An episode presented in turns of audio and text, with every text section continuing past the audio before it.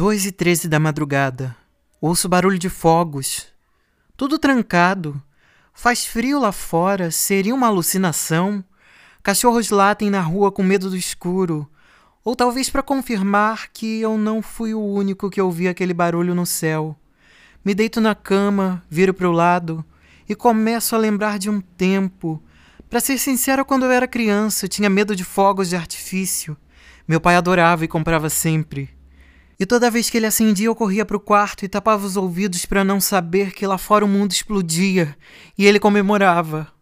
Às vezes por time de futebol, às vezes por bebedeira e às vezes porque ele simplesmente queria.